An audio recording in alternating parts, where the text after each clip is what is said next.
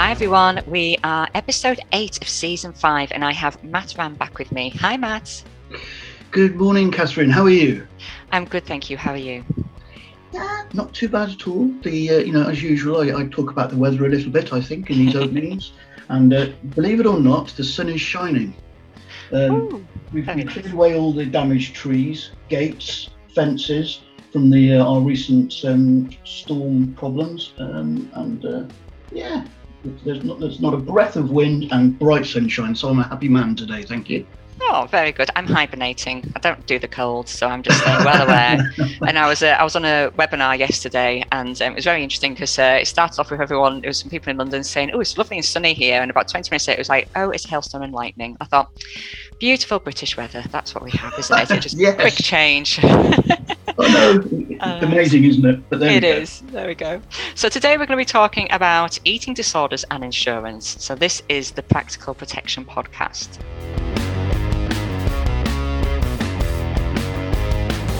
So as we always do with these things, I'm going to sort of like go through a little bit of statistics and um, some information just to explain, in a sense, or highlight why we should be being aware of these conditions, especially as advisors or underwriters when we are thinking of the amount of people in the UK that might possibly go for insurance that have this as part of their medical history or something that they're actively living with right now. And then we'll get into all the, the deep dive into things with with you matt as we go along. Sounds good so, um, so in terms of some statistics, I was looking at a few different places for this. So I had a little look on, um, uh, the, sorry, the Priory Group and also the Beat charity website, and they were saying that there's estimated to be 1.25 between 1.25 and 3.4 million people in the UK that are affected by an eating disorder. So we're not talking just sort of a handful of people. We're talking a, a significant amount of people, and um, and I would probably think without a shadow of a doubt that advisors at some stage in their career uh, and underwriters as well probably will come across a situation where they might you know speak about somebody with this kind of condition. Um, it might not be something that's going in front of people's desks every day, but it is it's quite realistic that it'll be something at some stage. Um, in terms of um, you know the eating disorders, we are I think see, starting to see. Could be a bit wrong, Matt, but I think what we're starting to see is a bit more of a men starting to have eating disorders, or at least maybe more awareness of men that have eating disorders. And that is currently about 25% of people that are diagnosed with an eating disorder are male.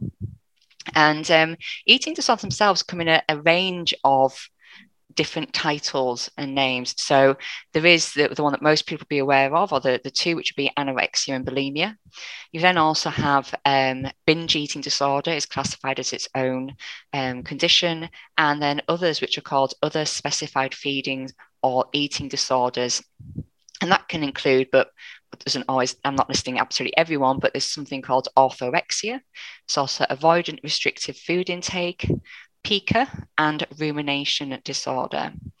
And when we are talking about um, eating disorders, uh, it's about 10% of people that are diagnosed with one will be diagnosed with anorexia and about 40% um, bulimia. So when we look at these as well, in terms of when we're thinking, well, when would we expect these things? I think I think sometimes in my mind, I, I do think of it as I think you see a lot of things on social media or in the news about quite a lot of young people um, who are having eating disorders. I think possibly as a some kind of form of control um, as they are growing up.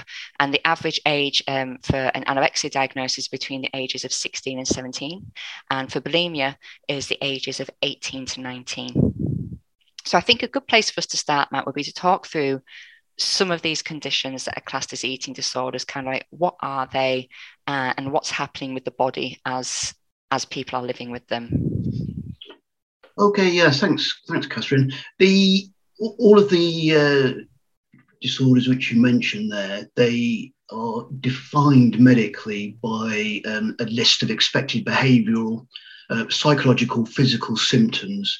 So it's almost like a tick list in a way, but like all tick lists, uh, not everything fits into a distinctive category. And certainly, you've already uh, spoken or highlighted one of those areas, uh, OSFED, which is um, another, another, wonderful acronym for uh, other specified eating disorders. And it is the most common eating disorder. In other words, despite the, um, the, the, list um, lot of things, and a lot of medical conditions, of course, don't fit exactly into a predefined box or, or set of principles. So, off OSFED is other uh, specified eating disorders, and it's certainly most common. Now, having said that, the ones that are uh, are the best known, if you like, and you've, again you've already highlighted it, uh, are certainly uh, anorexia, anorexia nervosa, whereby an individual tries to control their weight by not eat, eating enough food, um, either exercising too much, or in fact doing both. Now, if you think of anorexia, well, all eating disorders really, but the, the, the two severe ones from an insurance perspective, the ones that insurers focus in on, uh, anorexia and bulimia, these are all about um, either uh, not eating enough or taking with bulimia, uh, losing control of uh, how much you eat and then taking drastic action not to put on weight. But both of these, if you if you break them back down to their core, they're actually uh, obviously a, a form of mental illness. Let, let's be clear about that but also what you're doing to your body is um, effectively taking uh, subjecting your body to malnutrition. Right.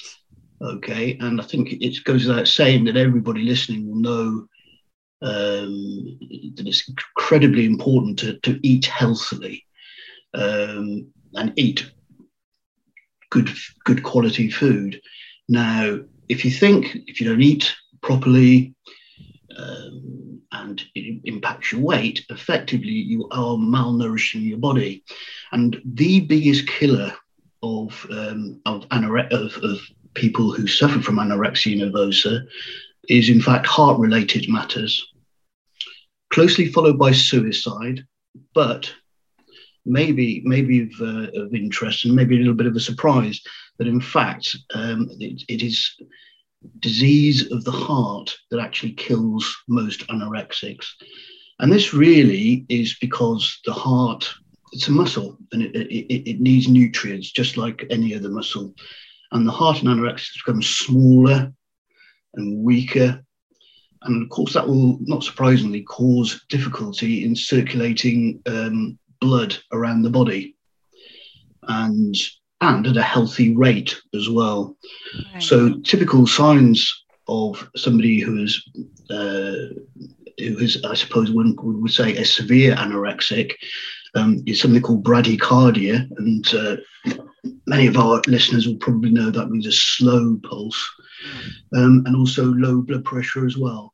And these are all indicators that um, that the heart is struggling to do its job properly because effectively and simply put it is it is malnourished that's so really effect- interesting. It's, it's just like picking Sorry, up on that. Catherine, yeah. yeah, I was going to say it's really interesting in terms of the, the bradycardia side of things because some people, when obviously they exercise and they become, in a sense, very fit and healthy. Well, I was going to say become very fit and healthy, but that's my kind of um, take on it. But maybe it's not.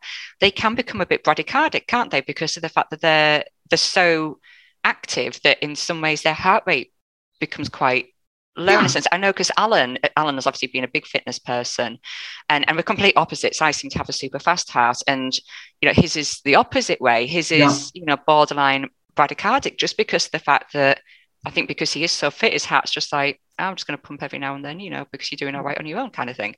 Um, so it's really interesting to know that that's actually, you know, in the sense for some people, it's maybe seen as as a result of quite a positive life. What I was going to say, mm. I know mm. exercise can become a negative lifestyle as sure, well at times, sure. but in generally, it can be sometimes associated with a positive lifestyle choice. But then I know this isn't a lifestyle choice. and I'm certainly not saying that for people that are living with these eating disorders, but that it's also connected to what can be a very negative um, circumstance for the body.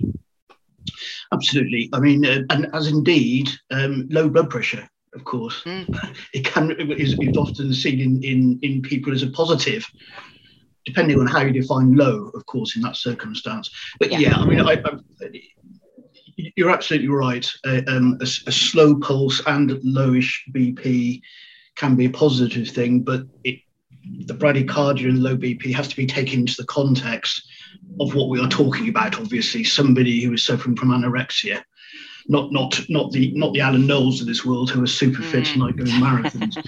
um, you can pay. You can uh, ask him to give me ten pounds later for saying that.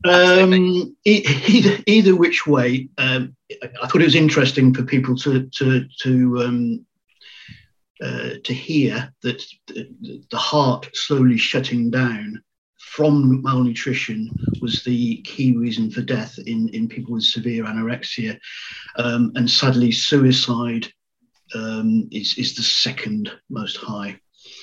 Mm. Um, so effectively, um, what, what I also maybe say, you know, it fits in with um, the heart slowly shutting down um, as well. Uh, you will get multi, something called multi-organ failure. So it's where all all of the organs um, slowly shut down because they they are they are not getting the right nutrients to function properly, and that's effectively, of course, um, the, the challenge for the doctors who, who treat people from, from this condition. And it's also interesting that the that the brain parts of the brain also undergo structural changes and uh, and and have abnormal activity um, you've got the reduced heart rate, and it's possible you can put two and two together and say that the brain also, because the, the blood isn't being pushed around the body enough, the brain also gets deprived of oxygen. Um, and the nerves get damaged, and it can cause seizures, disordered thinking, and numbness or, or, or odd nerve sensations in the hands or feet. So these are all classic signs, of course, of, um, of, of, malnutrition and the body slowly closing, closing down. So we can we, we, come up with the terminology, but basically that's sadly what kills people with the most severe form of eating disorder, which of course is um, which is anorexia we talked I talked about bulimia briefly, and again, that's losing control over how much you eat and um, taking drastic action not to put on weight. So those are the people who uh, a sign of this would be the people that that make themselves uh, vomit after eating, um, which is is obviously not uh, nice at all. Yeah. Would it also be people? Um, obviously, I've, I've heard at times that sometimes people will take medication yeah, laxatives. laxatives and things like that. Yeah. Would that also be sort of potentially linked? I suppose would that be linked with either of anorexia or bulimia? Could be both. Yeah. Okay. Yeah, bulimia I think is possibly more common with that, but I think it, you know people who are looking to control their weight, and that that being the, the, the key a, or a key word control, um, certainly would use laxatives. So I think it can probably apply to both. You also mentioned bed um, mm. binge eating disorder. Um, eating large portions of food It's defined as eating large proportions, sorry, portions of food until you feel uncomfortably full. Um, sometimes I think, you know, I, I, I, as as I do, um, just doing a little bit of research on on these topics, and I think to myself, goodness gracious, how many times have I done that? Yeah, I was going to say because no, know, it's, it's, it can make people question, couldn't it? Because it I mean, can, I'm, it can do very much. Yeah. Yeah, because yeah. you know, if you go out for a meal somewhere, yeah, and you can end up having, you know, obviously starter and a main course or something. By the end of towards the end of the main course, you're thinking, oh, I'm really, I'm pushing it now, you know, kind of thing. And then you'll maybe be there for another ten minutes or something, and then they'll come out with a dessert menu, and you think.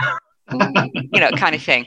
Um, yeah. But you know, how many of us do that? But I, I would obviously a lot of us aren't then I think with a lot of these things, it's always that fine balance of when does it become a binge eating disorder? You know, so yeah. because everybody can binge eat at certain points, but there's clearly a very defined and, and, and I'm sorry, I don't want to make it seem as if we're saying, well, well, everyone can do this a little bit, and and to then make it seem as no, if it's a. I, I think well, it's important to raise the point, though, Catherine. So you're absolutely right. Yeah, yeah. yeah. I think it's the extreme here. You know, I think you you hit the nail on the head by saying occasionally or I thought that's what you said. um, yeah. That we you know occasionally we've done all this, but if if it becomes a very common part of your eating habit, then I think that's when um, the alarm bells should uh, should start to ring. Yeah. Um, you also talked about uh, ARFID, uh, we've mentioned, um, which is which is avoiding or, or uh, taking a, a, restrictive food um, intake. Yeah. Um, and here you've got somebody who avoids certain foods, or limits how much they eat, or do both.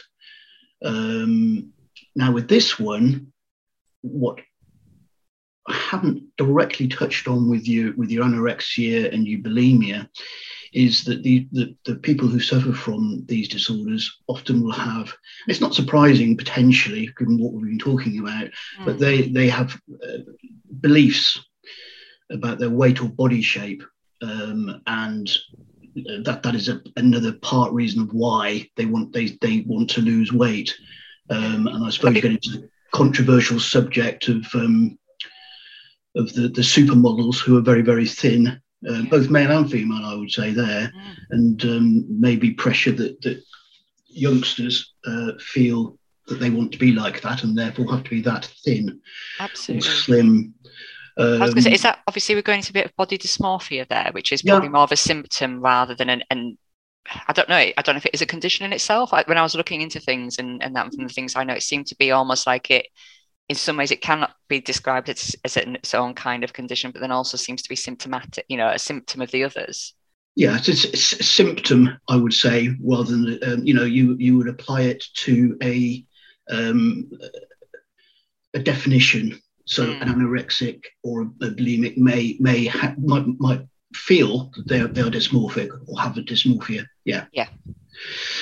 Um, now, interestingly, with um, ARFID, these, uh, and again, it goes back to your tick box um, type of diagnosis, but beliefs about the weight or body shape are not reasons why people develop ARFID.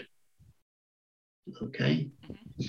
Um, quite why is, is, is largely unknown, but it, then it kind of comes into that, that's, that's some difficult area of, um, of, of, of, mental health. But with these, again, um, you've got negative feelings over the smell, taste, or texture of whatever you're eating, a response to a past experience with food that was upsetting, mm. or, or, simply not feeling hungry or, or, or, general lack of interest in eating. And those are the three kind of areas that would tend to lend themselves to, to a, a diagnosis of ARFID. Yeah. Now, I have to say yet again, and maybe maybe I'm um, over um, simplifying it, but um, there are certainly foods where I've had a bad experience over the years, mm. um, and and um, liquids as well, yeah. where I've, I've, never touched them again. Um, Absolutely. You know, but again, I think it's it's the elements of um, how extreme you take, and I, I think not eating um, a meat where you've where you've felt that you've had um, food poisoning. Food, food poisoning, absolutely, um, is one thing, but but I suppose it's when it's adding to more and more things, and and possibly where it starts to actually affect your health and Absolutely. affect your life. Yeah. I mean, immediately I'm thinking, I um, so when I was younger, I had um, a ridiculous amount of gallstones, and almost anything and everything I ate would cause incredible pain. So I had my gallbladder out. Um, and, and yeah, it was awful. um, I was 15, um, and um, so like now i so i don't eat takeaway food like i was going to say I, I, say that i will sometimes get like a vegan pizza but right. you know the thought of so something like fish and chips or you know which is obviously it seems bizarre because i live in a seaside town so everyone's just like how can you not eat fish and chips um but or like um potentially a chinese or an indian takeaway for me in, in my head I really struggle. I mean, I can absolutely eat those foods away from a takeaway situation. Um, but when it becomes like a takeaway, and I'm, I'm kind of convinced myself that they're using very strong um, oils and things like that, I'm really worried about obviously potentially the pain that I might feel. Um, but obviously that doesn't affect, I mean, obviously that might be considered by some to be something like that. But ultimately for me, it's just a case of, well, I know that I could feel very significant pain afterwards. Absolutely. Um, so I avoid that. But obviously it doesn't affect me not being no. able to eat them. I don't, I don't feel sort of like it restricts my life in any way. Um, so as you say, I think it comes down to probably with quite a lot of these things is that there is there's a time when I suppose a bit the same in terms of anxiety, thinking about that as well, anxiety yeah. and depression. You know, we can all feel anxious we can all feel depressed at times but actually when it becomes anxiety or becomes depression it's when it's reached a stage where it isn't something that's that's manageable 100% agree yeah, I think you summed it up very, very well. Really, it's um, these things certainly. Um, we shouldn't belittle these conditions whatsoever. No. In fact, I don't think we are. What we're saying is that um, you highlighted the fact that um, a lot of people have felt um, or, or, or, can identify with some of the things that, or some of these symptoms which I've outlined, but it's the extreme, it's taking it to the extreme. Yeah. That's um, is when it can lead into a, a problem. Yeah, yes. I think um, so. Something that's Sorry, really, no, no, I was going to say something for me that's really key as well is that people don't assume that an eating disorder means um, a very low weight. And obviously, people that are living with bulimia, that they're not necessarily going to to show us a significantly low BMI. With anorexia, we would be seeing that. You know, so it can be a very low weight, but not always. Um, and when we do um, applications for people that have had an eating disorder, one of the things that we often come across um, in the questions from the underwriters is um, you know, obviously what is the current BMI and obviously you know you, the standard things that I always mention in, in these podcasts which is you know what were the symptoms and when did they last experience symptoms and what was the specific diagnosis? But there is usually that question as well of like what was the lowest weight or BMI that someone was and when was that in order to assess the application? So so going back to you saying before Matt so I'm assuming what by knowing the lowest BMI the lowest weight um, that the person has had and when it was that is in terms of data and, and the history that of, of um, people in this situation before that the underwriters have the, the information for, that's probably giving like that indication as to how much strain is being put on the, the heart and the other organs. Is that right? Yes, that's right. It's, it's trying to build an overall picture.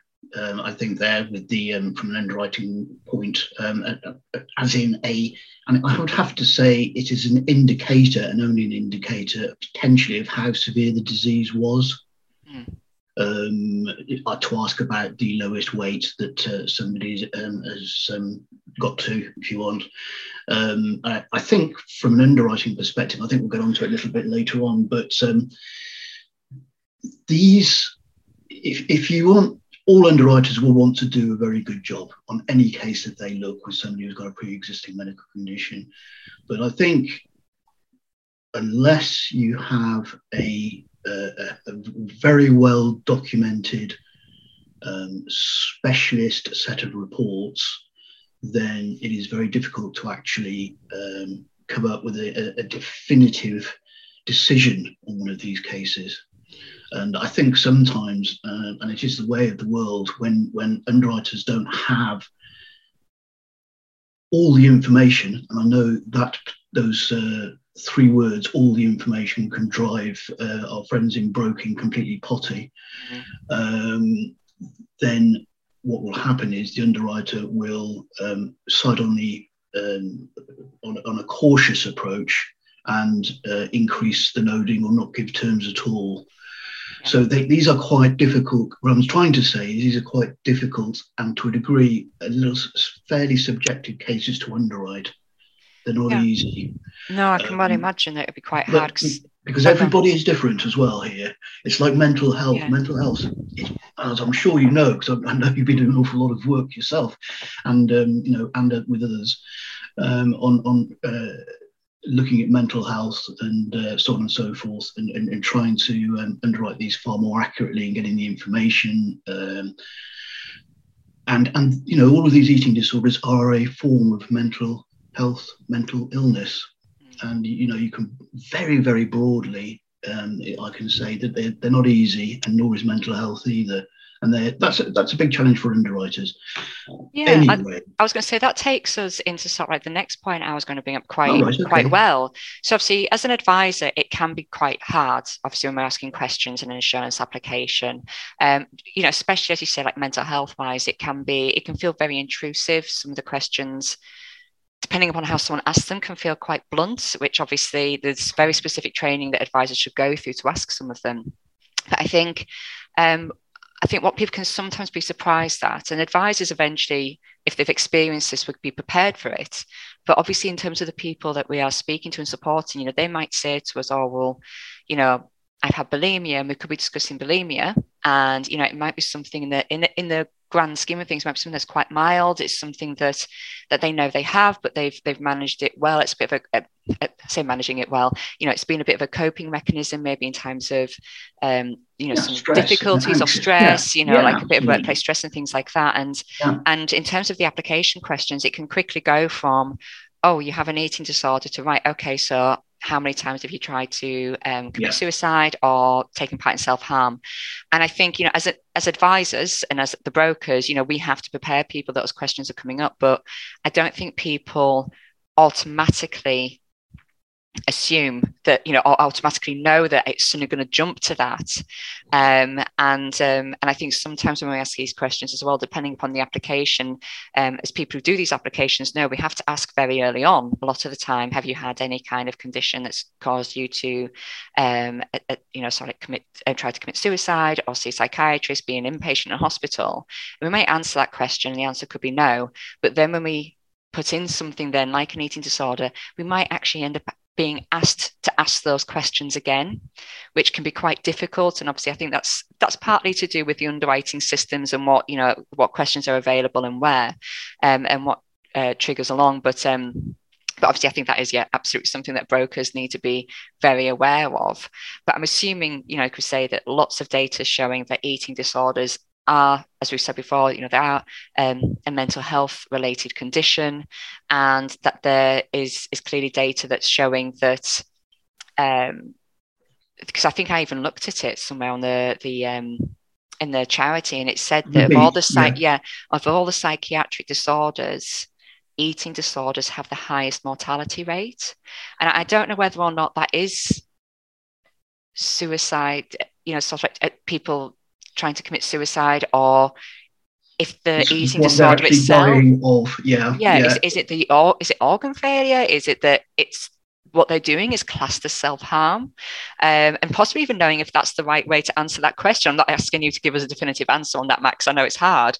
But, you know someone says are you causing self-harm? Well how do you know do we as an advisor you know it's quite hard to go well do I do we put this in here? Do we put this elsewhere? And um, it can be very tricky I, I again, um, we had a conversation yesterday, I think, about some of my my big pet areas of challenge for this for this um, industry that we have, and and you've touched on another one with underwriting systems.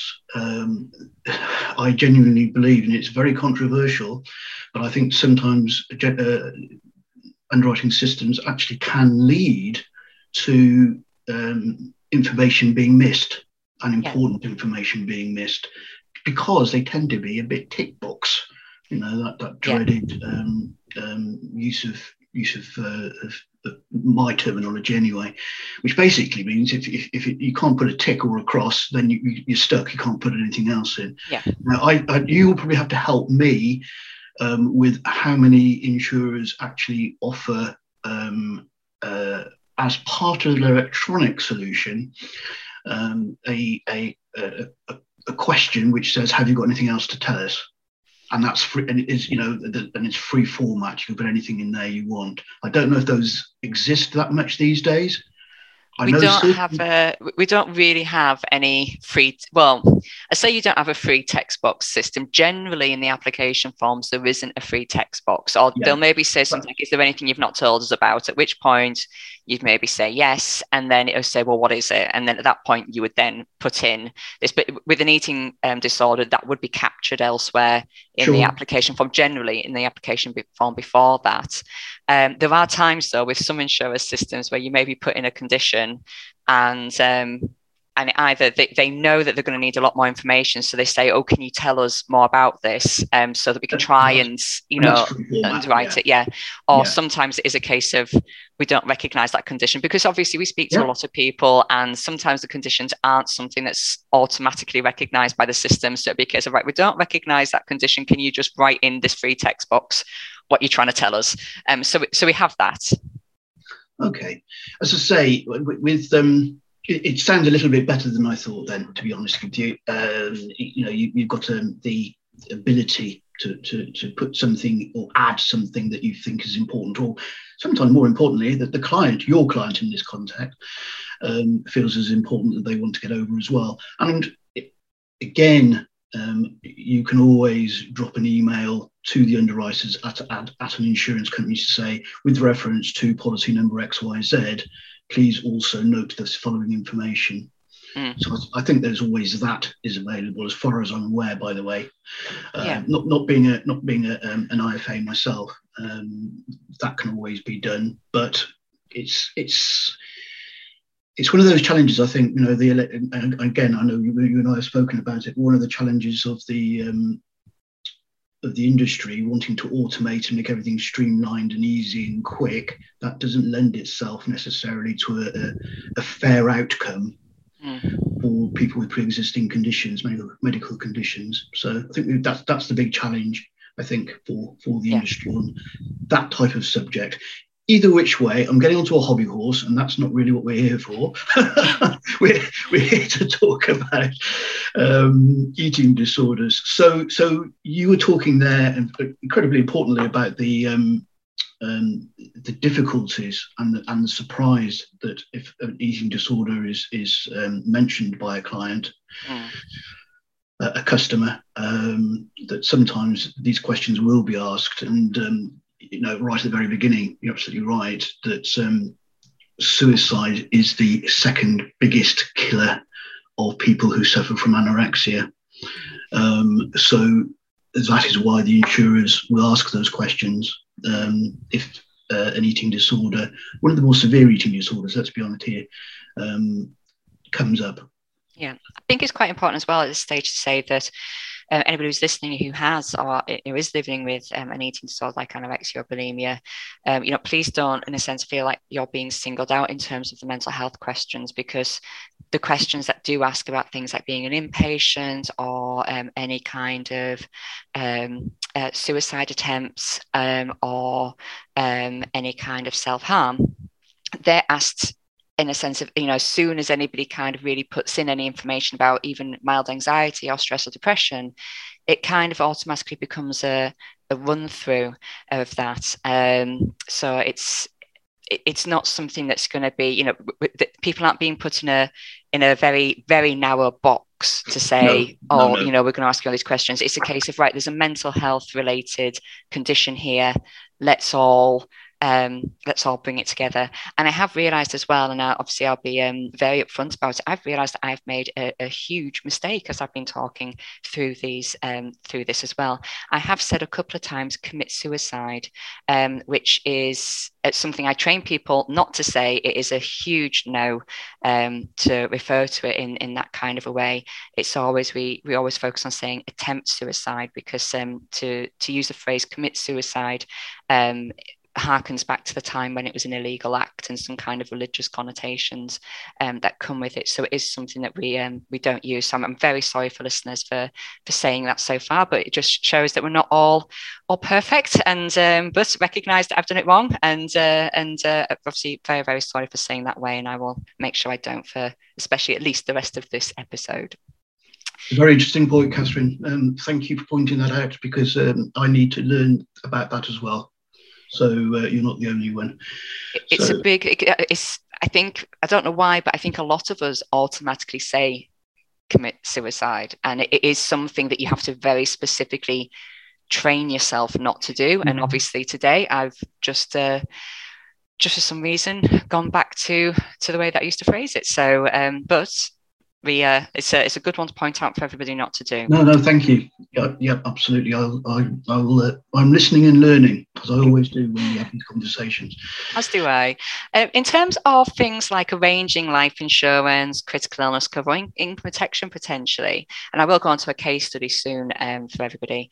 Um, what are what would what would you be expecting for insurers to be able to offer terms wise. Now, I, I, know that we're saying this, and, and there's probably a never ending mix because you say everything's so individual. But let's say, um, if we take an example maybe and say that we've had somebody who has had bulimia and, um, you know, they've they had it when I don't know maybe five years ago, and um, and now they they are you know it was the last symptoms and the last feelings of it were five years ago and now they're wanting these insurances now obviously i, I appreciate you won't be able to tell us specific pricing or specific no, sort no, of no. like percentages or anything like that if there are to be any premium loadings but what would you be kind of thinking that we'd be looking at terms wise okay um, i have to refer back um, to to the actual data that you gave me there yeah. can i assume that we have a um, a, a, what would be considered an acceptable BMI?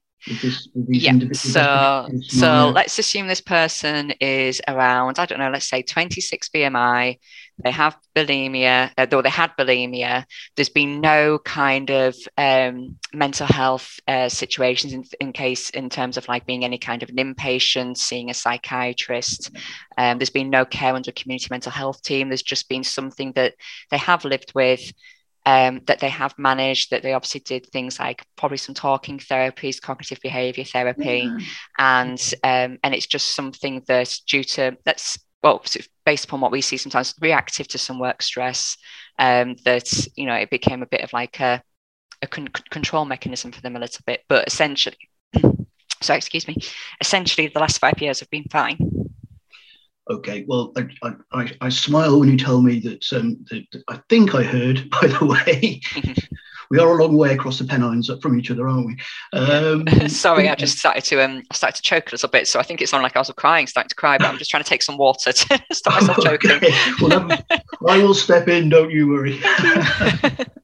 um, I, I, think you said a BMI of 26. Yes. Which, uh, which of course, as you know, in this in this this wonderful classification that we uh, that we live in, um, 26 is actually is, is classed as overweight. You know, can you believe? So, healthy weights are generally seen um, uh, between 19 and 25. So let's say, let's say, and, and tw- by the way, a, a, a, weight of 26 is absolutely fine from an underwriting perspective. No, no problems at all.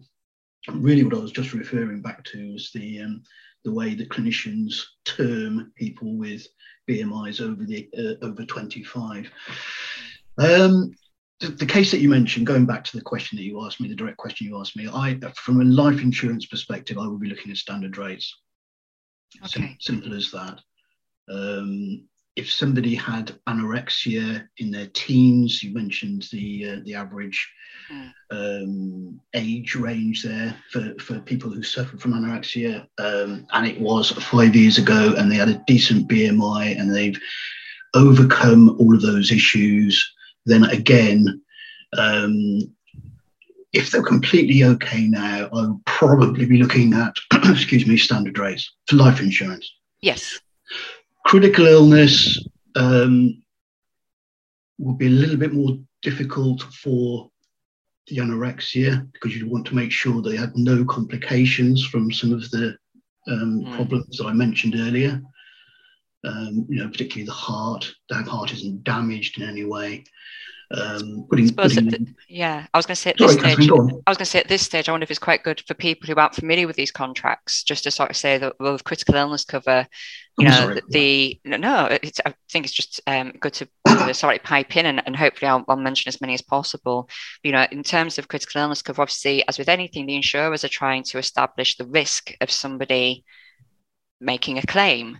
So obviously anything that can potentially enhance or heighten the, the chance of a risk, they do tend to, to look at more closely and they might increase premiums to reflect that sometimes, or sometimes they do put exclusions on, but that's usually sort of like, I wouldn't necessarily say in, in this um, area. Um, but, you know, we're based upon what you've said, obviously heart attack is on there. I imagine stroke could potentially be linked into a certain level, um, major organ transplants, depending upon how strong the, the the symptoms had been at some stage. And I imagine there's there's quite a few others as well. But straight away we've got um, in, in terms of critical illness cover, the three main claimable areas are cancer, heart attack, and stroke. So straight away, two of the really key areas that the insurer might pay out on are kind of seen as maybe possibly being a bit more enhanced here. Is that is that right to say, I, I, I couldn't have said it better myself, Catherine. Okay. absolutely uh, true. I'd probably just caveat slightly by it probably wouldn't be a risk of a heart attack so much as a heart failure. Ah, yes. Yeah. But um, but apart from that, um, you're absolutely 100% right. No, no wonder you have this reputation of being one of the best. What can I say? Thank you. Sorry, sorry for jumping in. I just suddenly thought, oh, for people who don't know what these actually cover, you know, sort no, of, no. and uh, and uh, you know, obviously, we're usually a good, at least a good sixty conditions that are covered on these policies. But I think it's just really, you know, sort of key to say, you know, the the potential link to some of the really high claimed ones are actually you know that's what the insurer is you know because i think sometimes people are wondering like well why why, why you know why am i at such a risk because i'm fine yeah. now i've i've recovered and and sometimes it is obviously as well as advisors we have a very delicate conversation to explain obviously what you know as potentially being seen and, and it's hard because you're like look we're not saying this is you but in terms of data and what's happened before this is what it's showing because then you, you again, it's, it's that really awkward kind of conversation of like, we're not saying it's you, but at the same point, we're also yeah. kind of saying yes. that you are at a higher risk. And, and that's really hard, yeah. really hard to manage. Yeah, no, I, I completely agree. Um, no, no two ways. Well said, well said. Um, in terms of income protection, then I'm afraid I'd have to go individual consideration on that one. That, yeah. that famous get out uh, phrase used by, insu- uh, by underwriters. Um, if I go I'd back expect at least sorry, at least the mental health exclusion, I would imagine. Well, that's the area that I would be um, I, I, would be most concerned of if mm. everything else, all, all of the um, the, the organ side, if you want, uh, multi yeah.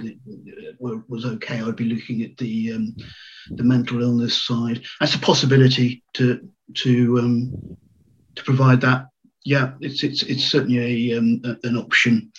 Um, I, I, if somebody's made a fantastic recovery, there's always going to be a chance. Statistically, there is always a chance of reoccurrence. That's one of the challenges, obviously. So, an exclusion might be the best way to, to deal with it. Not that I'm, I'm personally an exclusion fan, but it is better than not giving any cover. It's certainly better not giving any cover at all.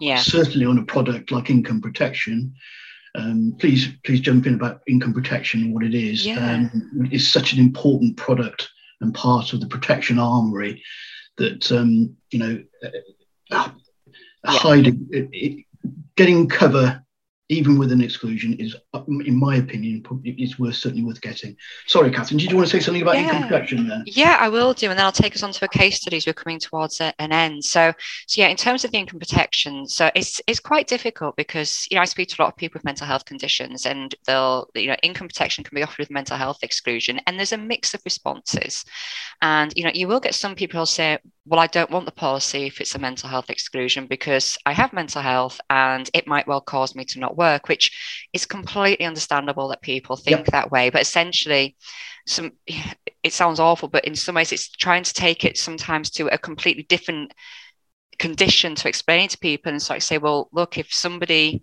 you know, I, I often go to Parkinson's because I always think Parkinson's is my dad is a, with his Parkinson's. But sure. I, so I say, right, so if somebody had Parkinson's and they wanted insurance to cover them for claims relating to Parkinson's, would you think that that would be available? And I think sometimes changing it that way can sometimes. I mean, obviously, again, there'll be some people who still think it should be, but I think a lot of people, if you if you change the scenario can understand it a bit more. And yeah. then I have other people, you know, it's probably about half half in terms of what people feel like. The other half of people are just like, well, I've, I have mental health. It's never stopped me working. That's fine. Um, obviously, when I say fine, I mean it's I you know they're okay to it's accept the terms. It's yeah, it's acceptable, acceptable, to them. Yeah. Um, yeah. some insurers will also reduce the premium if mental health is excluded, so it is always worth trying to to keep an eye out for those because obviously they are very um, aware of the fact that it, you know it is it is a, in a sense a big um, claim exclusion on there, but ultimately, you know, again going to the Parkinson example, you know, you could have this income protection in place, and yes, mental health could be excluded, but then if for some reason you are diagnosed with Parkinson's, and, and I'm not saying that people with Parkinson's automatically don't work, but it is a progressive neurological condition, so at some stage it's it's likely to affect someone's ability to work. Somebody, you know, you might have a stroke you might have a heart attack, you know. And again, people in those situations can sometimes get back to work quite quickly, but there are occasions where people do have a diagnosis where it is very significant and getting back to work is very hard. And, and with income protection, it's not always just saying along the lines of, right, well, you can never work again and this will always pay out, which which these policies will do, you know, depending upon how they're set up. But it's also what's um, an incredible thing, I think, which is the phased um, claims as well. So it could well be that somebody, just use an example there, somebody's had a stroke, they need to take um, you know a good six to 12 months off work to recover um, which is you know completely um, quite i think quite a potential normal time period on average. Um, and at the end of that they want to try get back into work. But there's also a bit of worry of like well at the moment i'm living off the income protection policy but if i go back to work i'm going to you know it could be a bit too intense. And then what's going to happen to this? Well with most insurers what they will do is they will help you to do a sense of phased return. So if your normal working week i'm going to do some really basic maths here so just to not confuse myself. But you know if someone's generally working 40 hours a week. And it's like well maybe you can go back for 10 hours a week at a time. Well then your employer pays for that 10 hours but then the income protection policy carries on topping you up for however long it needs to for you to then be able to well next time you get to 20 hours. So then it, the employer pays the 20 hours and then the policy will still top you up as, you know to a certain amount. And it'll make sure that you're not you know that there's not they're not going to punish people for trying to get back to work. It's all about trying to do the best for the person, trying to help people stay active. Because ultimately, as well, if you can get back to work, it's incredibly important for you in terms of um, emotional and mental well-being and physical well-being as well. If you are able to actually get out and about, moving and doing things. Um, so I think that's what I would say in terms of the income protection, uh, Matt, is that um, there are far more situations and very, you know, very, very serious situations where income protection can really play a huge part in a person's life. And also the knock on as well to their families as well, in terms of um, people maybe needing to get more support in terms of childcare, um, partners maybe having to give up work to be able to act as a carer for a certain period of time. And um, but obviously this all comes into somebody actually seeking some financial advice and uh, and especially with income protection. I know with all of these policies people most of the policies we talk about so life life and critical illness income protection people can arrange it on their own. But with income protection there's so many aspects to it that can be tweaked or built in certain ways. And um, and I think it's really um, important to try and seek advice. And I have been speaking to somebody recently who is somebody, and um, and she's been putting insurances in place to really support her children and um, her, her, adult children. She's been wanting to get them insurances to, to look after them because I think they yeah, kind of think, well, absolutely. oh, do I need this? And she's been doing it um, on their behalf. And and now she's she's come to me. She's not one of my clients, but she's come to me for some advice. And, and unfortunately, she has chosen policies that aren't necessarily the strongest of these versions that are out there um, and you know it's it's a, a, very sad situation because one of the children is now quite ill and and also young um, Oh, but I know it's uh, it's not great. But um, I've only got a couple of minutes, so I'm going to run through the next bits if that's okay with you, Matt. No, I just uh, I was going to say one sentence. Sorry, I just I think everything you just said there just shows you how important income protection is as, yeah. as part of your protection overall protection portfolio end of really. Absolutely. It's a great policy to get by. Everything, yeah, no, everything. Whenever I train people, I do things, um, and I when I'm saying training people, it's a protection advisors, mortgage advisors, wealth, wealth advisors. I'm always very, very big on income protection and explaining it because my point of view is you can build the best financial packages in the world. You can have the yep. best job and everything. You can be so financially secure, but all you need is to fall ill and it all crumbles. And it's income protection that's the thing that's there to stop it crumbling. Yeah. Um, so a bit of a case study before we go. So I've got a man in his early 50s came to us and he was needing some insurances, just generally for a little bit of a mortgage that was on and a little bit in terms of family protection and some protection for himself. And he'd had some bulimia when he was in his early 30s, so about 20 years ago. Um, but in the last five years, he had had some stress and he'd had some increased blood pressure and chest pain following that stress. So that kind of adds into what we were saying, Matt, about, you know, in terms of an underwriter maybe thinking, well, this was 20 years ago, but we've got a little bit of a mental health connection here. It was five years ago, but it is showing a bit of a recurrence. We've got a bit of, you know, sort of like chest pains and things like that. Is there maybe yeah. something going on that's as a result of what had happened um, that 20 years ago? Um, still had quite a low BMI. So it was just under 20. So within the, the range of BMIs, you know, still fine, but just just bordering into a lower range. Yeah. Um, but what was brilliant is that we were able to get him insurances, um, both of them at normal terms. So to just explain the pricing, um, so for life insurance, we'd gotten him it was twenty five thousand pounds worth of cover over thirty six years, and that was um, just under fifteen pounds per month. And then for the life and critical illness cover, we also did another 25,000, but we did that over the 21 years to match the specific needs. And that came close to 45 pounds per month. And um, what i like in some ways about that in terms of the premiums and obviously to say they're both normal terms there's no exclusions is the fact that that shows often what i say to people. So it was about 15 pounds for life insurance 45 pounds for the life and critical illness cover. And obviously there was a bigger gap in the term but i always say to people generally if you want critical illness cover whatever the life insurance is we're going to be multiplying it between three to five times to get the amount that you'll eventually pay for the critical illness cover. So I think that's a, a quite nice example of that. Yeah, okay. absolutely.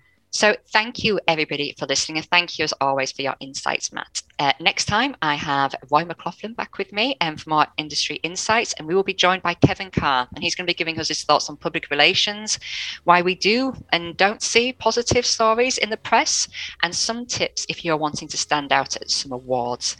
If you'd like a reminder of the next episode, please do drop me a message on social media or visit the website practical-protection.co.uk and don't forget that if you've listened to this as part of your work, you can claim a CPD certificate on the website too, thanks to our sponsors, Octo members. Thank you, Matt. Have a lovely rest of the day. Thank you very much, and you too. And thanks for listening, everyone, as well. Thank you.